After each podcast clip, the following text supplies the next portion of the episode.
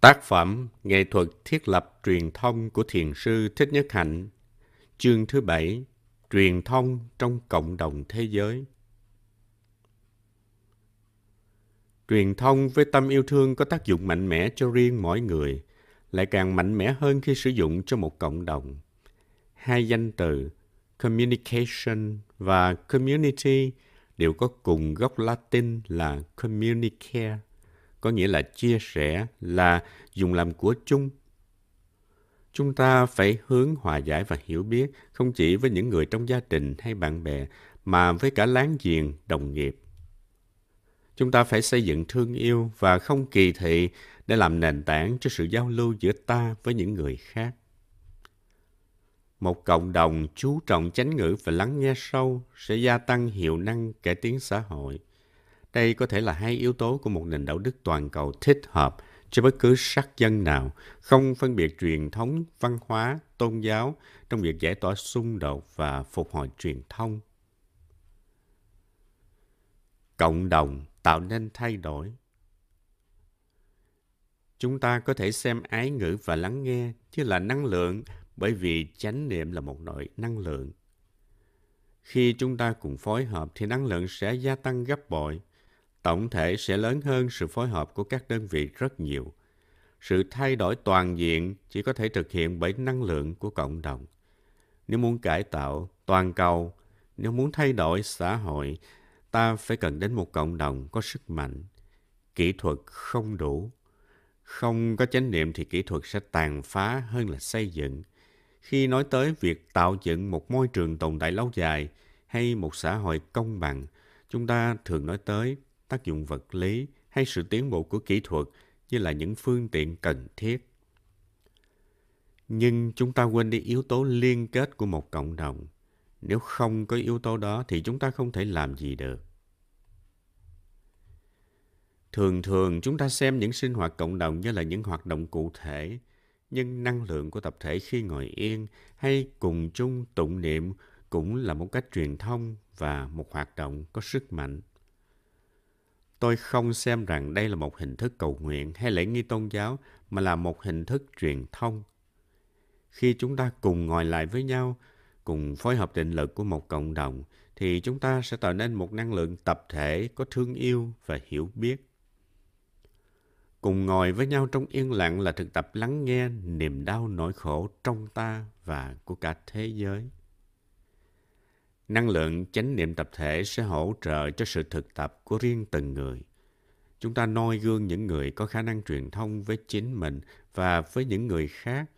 Đôi khi, niềm đau nỗi khổ của chúng ta bị vùi sâu trong tâm thức, khiến ta không thể nào hiểu thấu, mặc dù chúng ta đã cố gắng tu tập. Trong trường hợp ấy, năng lượng chánh niệm của tập thể giúp ta ôm ấp, giải tỏa khổ đau mà chúng ta không thể giải quyết một mình. Nếu chúng ta mở lòng, đón nhận thì năng lượng tập thể của cộng đồng sẽ có thể chiếu sâu vào niềm đau nỗi khổ sâu thẳm trong tâm thức chúng ta. Lắng nghe và ái ngữ trong chánh niệm sẽ giúp cho việc xây dựng một cộng đồng vững mạnh dễ dàng hơn. Xây đắp tin cậy và chia sẻ khổ đau. Vài người trong chúng ta cảm thấy khó mà tin tưởng người khác. Đối với những người đó, thật khó để họ chia sẻ tâm tình với một cộng đồng lớn. Họ lo sợ và nghi ngờ.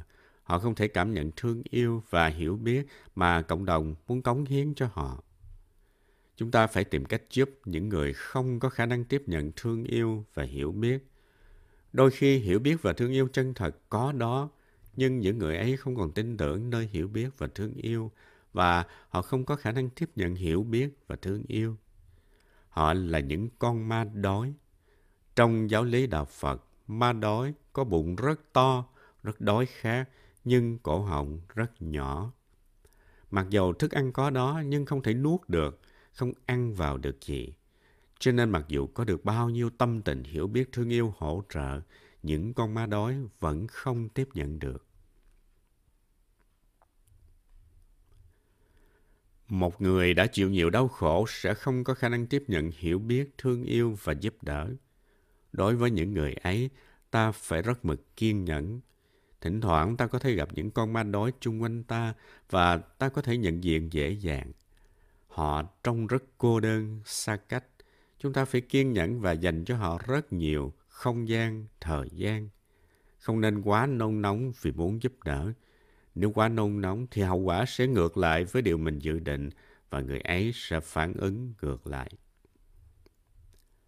Hãy giữ thái độ tươi mát, thương yêu, từ tốn.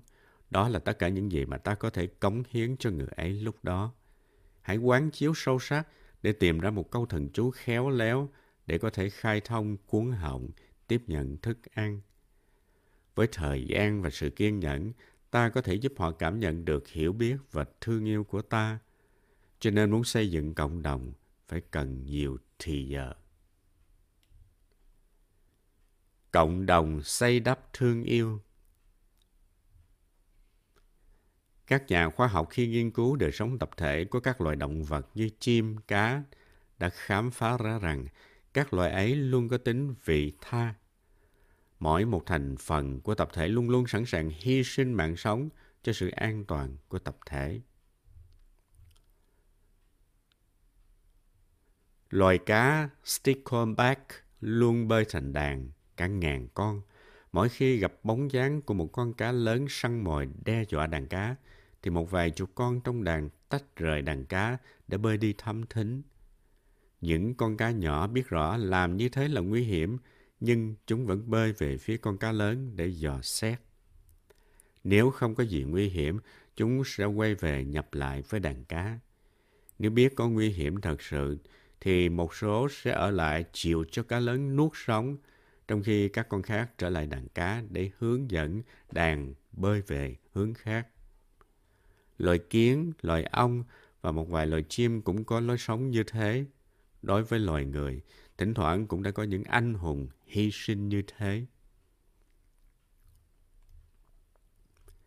Hành động hy sinh của một vài cá nhân trong cộng đồng nuôi dưỡng lòng quảng đại và tính vị tha trong chúng ta. Các nhà khoa học khi nghiên cứu loài cá stickleback khám phá ra rằng nếu cá luôn bơi với nhau thành đàn thì tính vị tha của chúng càng lớn mạnh. Nếu bầy cá tan rã thì tính vị tha sẽ bị tiêu hao rất nhanh. Theo nghiên cứu của các nhà khoa học, nếu chúng ta có cơ hội chứng kiến hành động vị tha của một vài cá nhân trong cộng đồng, thì hạt giống vị tha trong ta sẽ được tưới tẩm. Và nếu gặp hoàn cảnh cần hy sinh, thì chúng ta cũng sẽ hành động với những người ấy, cũng hy sinh cho tập thể như họ. Chúng ta thường sống đầy tập khí sâu dày. Chúng ta đi không ý thức, không biết thưởng thức từng bước chân đi. Chúng ta nói mà không biết mình nói gì, nói mà gây nên bao nhiêu khổ đau phiền lụy. Một cộng đồng chú trọng thực tập chánh niệm sẽ giúp cho các thành viên của cộng đồng học cách đi trong chánh niệm, nói trong chánh niệm. Cộng đồng hỗ trợ bạn trong việc thực tập và bạn sẽ tự mình thực tập. Khi cùng thực tập chánh niệm trong một cộng đồng, chúng ta có cơ hội được một số đông hỗ trợ, nhưng cũng có nhiều cơ hội gây nên bức xúc, buồn giận. Cho nên ái ngữ và lắng nghe sâu là cốt yếu, là chìa khóa cho việc xây dựng cộng đồng. Ta phải nói những lời không tạo nên đau khổ cho ta và cho cộng đồng. Nếu một cộng đồng mà không thực tập như thế thì không phải là một cộng đồng đích thực. Ngay cả khi đang bị đau khổ buồn giận, ta phải thực tập nói năng làm sao để những người khác trong cộng đồng hiểu rõ những gì đã xảy đến cho ta và như thế có thể thành công trong việc xây dựng cộng đồng. Thế giới chúng ta có thể là một thế giới của chánh niệm thương yêu. Chúng ta phải tìm ra một phương cách truyền thông tốt đẹp hơn. Nếu chúng ta thành công trong quan hệ cá nhân thì chúng ta cũng có thể thành công nơi sở làm và ngay cả trong một đoàn thể chính trị. Chúng ta phải biến đổi chính quyền thành một môi trường chánh niệm, thương yêu, lắng nghe sâu và ái ngữ. Mỗi người phải đóng góp với tư cách là một công dân, một người con trong gia đình của nhân loại. Trong tiến trình xây dựng cộng đồng, chúng ta sẽ xây đắp, chuyển hóa và chữa trị cần thiết cho sự chuyển hóa và chữa trị của toàn thế giới. Đây là một tiến trình đào luyện và học hỏi. Khi nói, chúng ta nên nói trong tinh thần của tuệ giác tập thể nhân loại. Khi đi, chúng ta không đi một cách đơn độc mà đi cho tổ tiên, cho cộng đồng. Khi thở, hãy thở cùng thế giới. Khi buồn giận, hãy để cho cộng đồng cùng chung giải tỏa, ôm ấp buồn giận của riêng ta. Nếu làm được như thế trong một ngày, thì đã có chuyển hóa cho riêng ta. Hãy là cộng đồng và hãy để cộng đồng là ta. Đây là một sự thật, thực tập đích thực. Hãy như là một dòng sông nhập vào biển cả. Hãy như con ong, con chim bay thành đàn. Thấy mình trong tập thể và thấy tập thể trong mình. Đây là một tiến trình thay đổi tầm nhìn của bạn.